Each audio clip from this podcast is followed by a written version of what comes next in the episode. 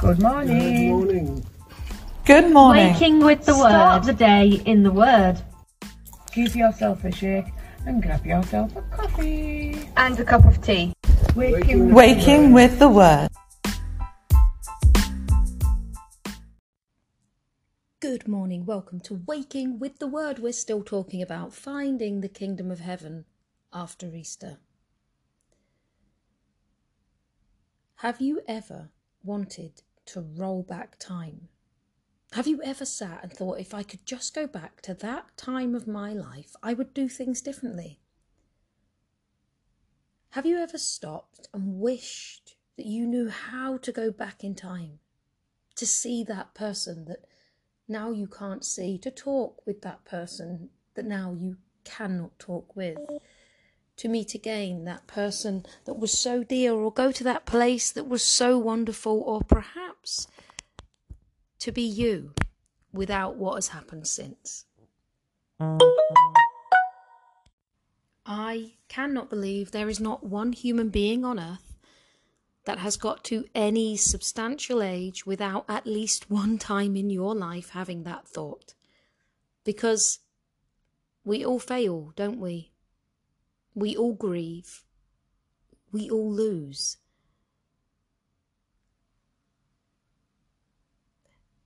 Finding the kingdom of heaven after Easter is about finding something eternal, something that brings no sorrow with it. The Bible says the blessing of God makes rich and adds no sorrow with it. The blessing of God.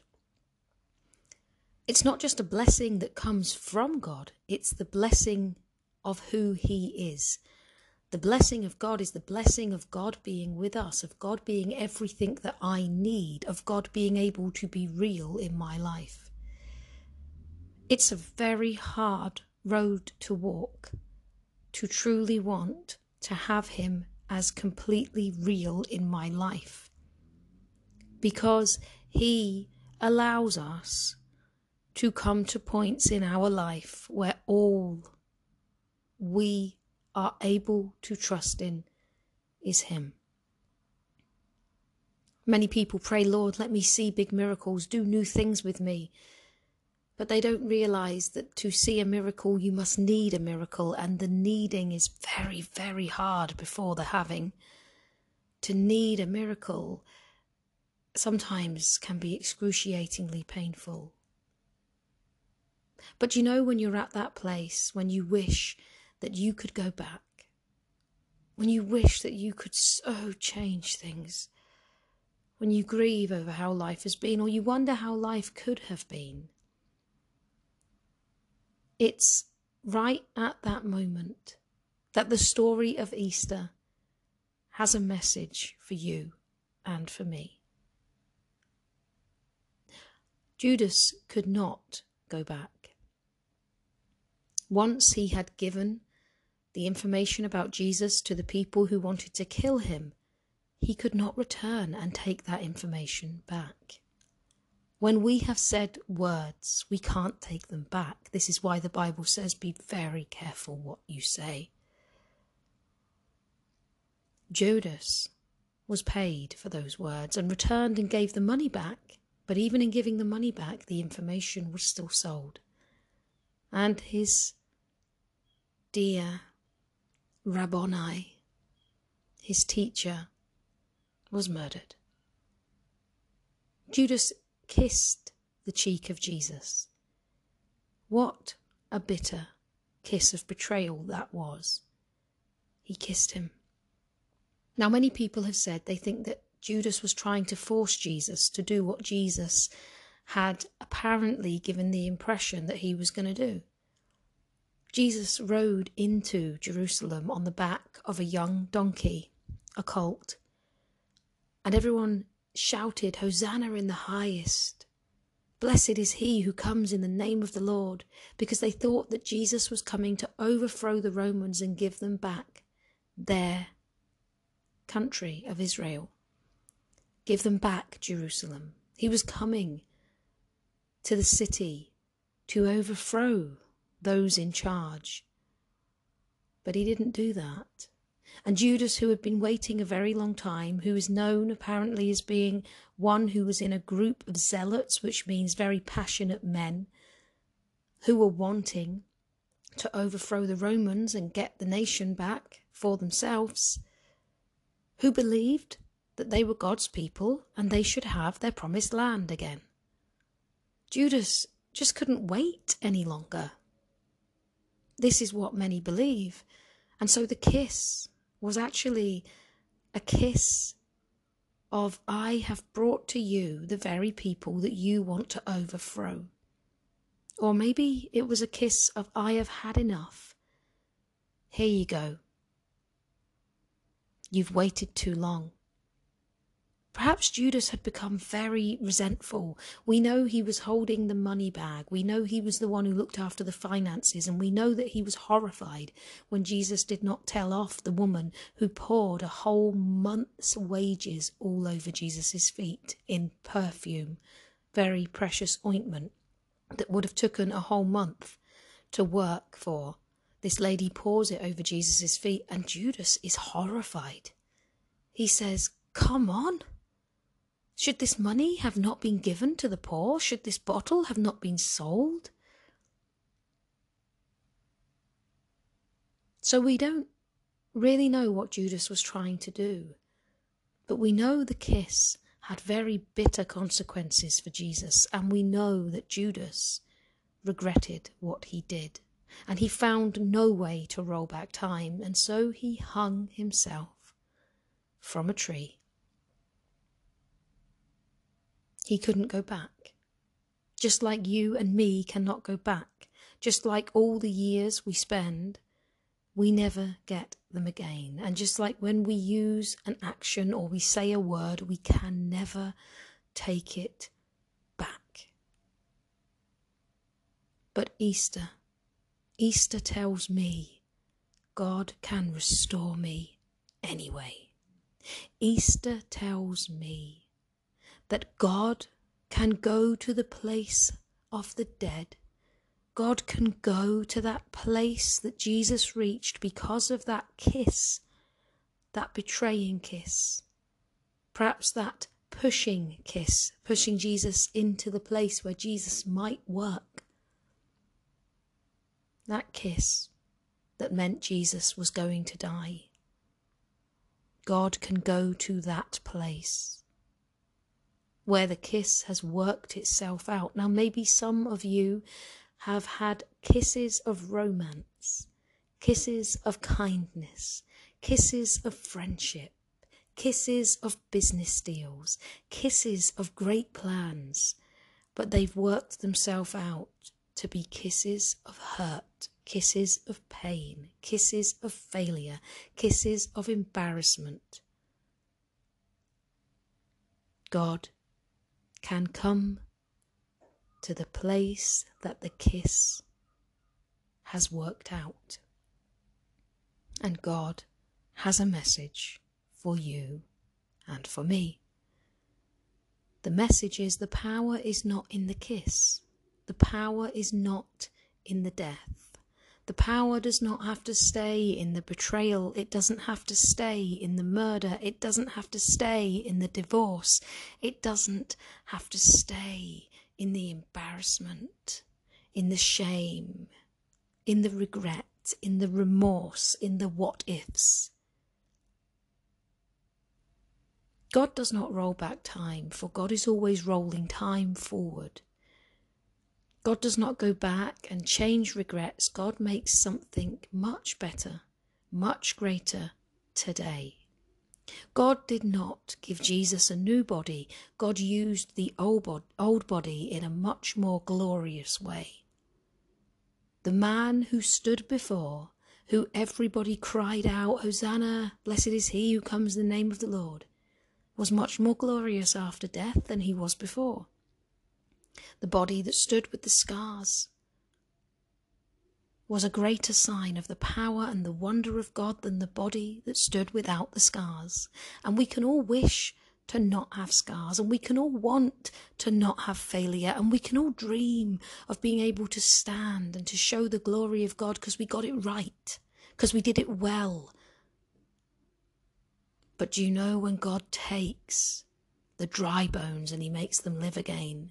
When God takes the failure and he turns them round for success, when God takes the addicted and he sets them free, when God takes the shameful and he removes the shame, when God takes a broken heart and he pieces it back together with firm love, that heart, that body, that shape, that person, that human being, that human experience is so much more glorious and shows the power of God in such a much more incredible way than the person ever could have before.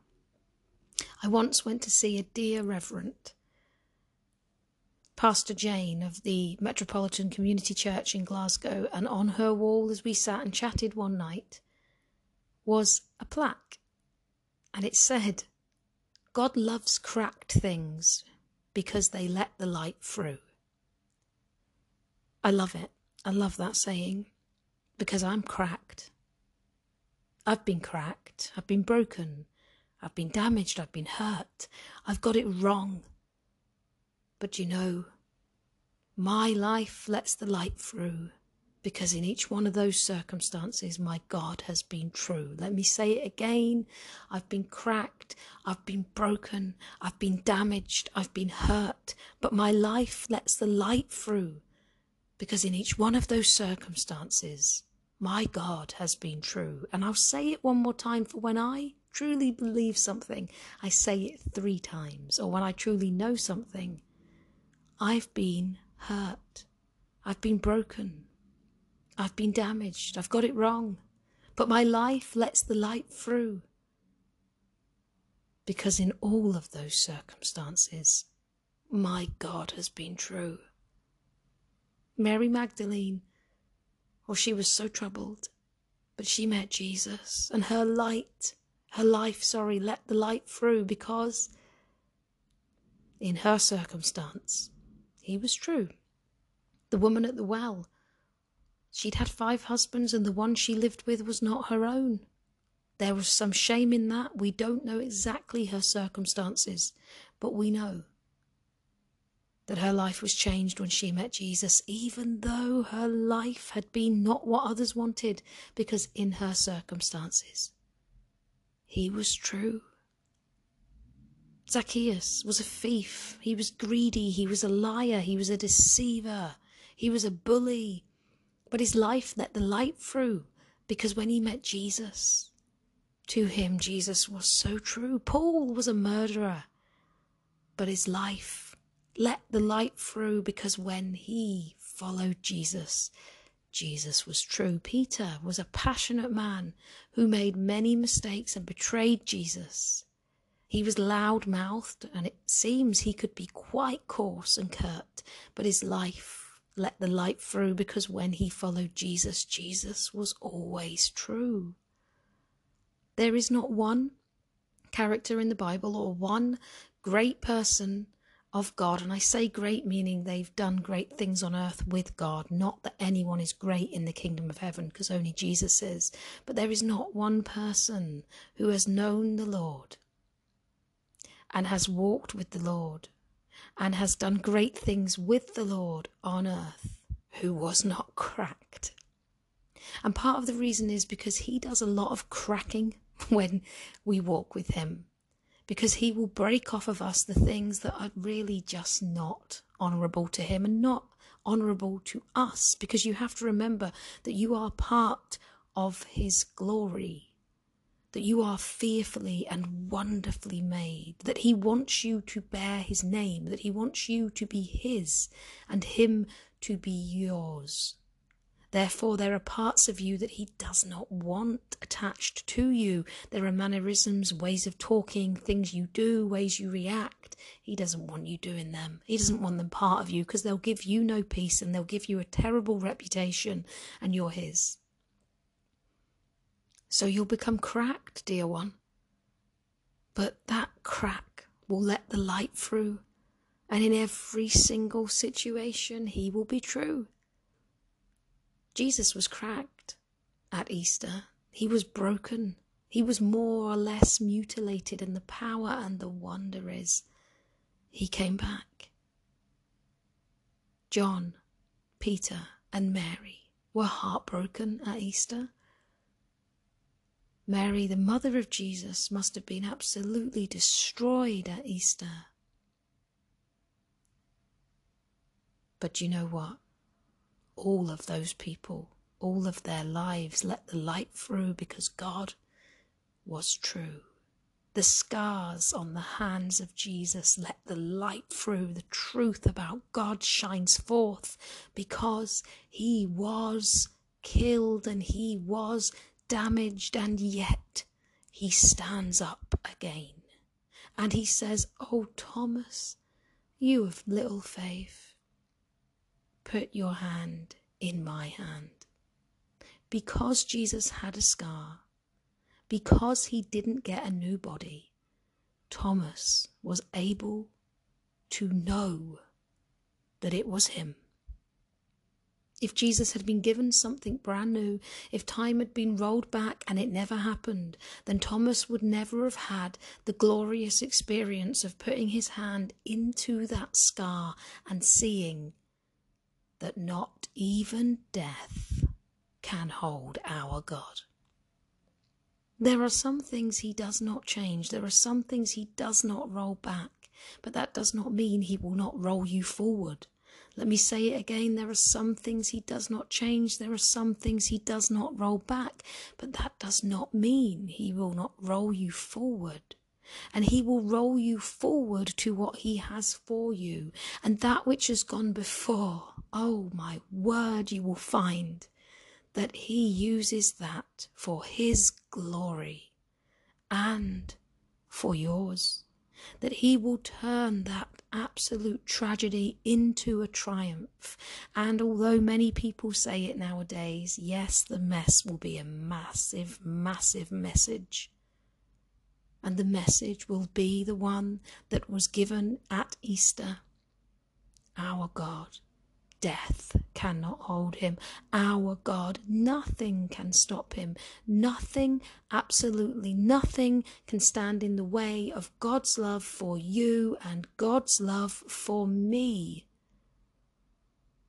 It's in our weakness that we find his strength, it's in our brokenness that He truly shines. Dear ones, instead of looking at the past, instead of grieving for the days gone by, instead of wondering what has happened and why you've wasted it, start realizing that you are not in the place of waste. The tomb was supposed to be a place of waste. His body should have wasted away because he had gone through torture and murder. But instead of his body wasting away, his body was rejuvenated and it stood up and it walked and it talked and it even ate. His body was a sign of what God can do, even, even in death even in destruction, even in shame, even in embarrassment. Your God is not dead. You can find the kingdom of heaven after Easter, and you can find it in a much more glorious way. You can actually have a deeper walk with God after what has happened to you. I don't know what it is, but go to the place of the tomb, go to the place where you've buried your dreams, go to the place of weakness, go to the place of shame, go to the place of embarrassment, go to that place where you think, if only I had this and if only I had that, and oh, it's all wasted, and realize now God will take your waste. He'll take all of your waste and He will use it for His glory. He will find diamonds in your rubbish. He will make the flowers bloom again, right where you think the soil is now too shallow. The soil is covered with rubbish. Nothing good can come from there. You ain't seen what your God can do yet. I'll talk to you tomorrow. All of my love. God bless.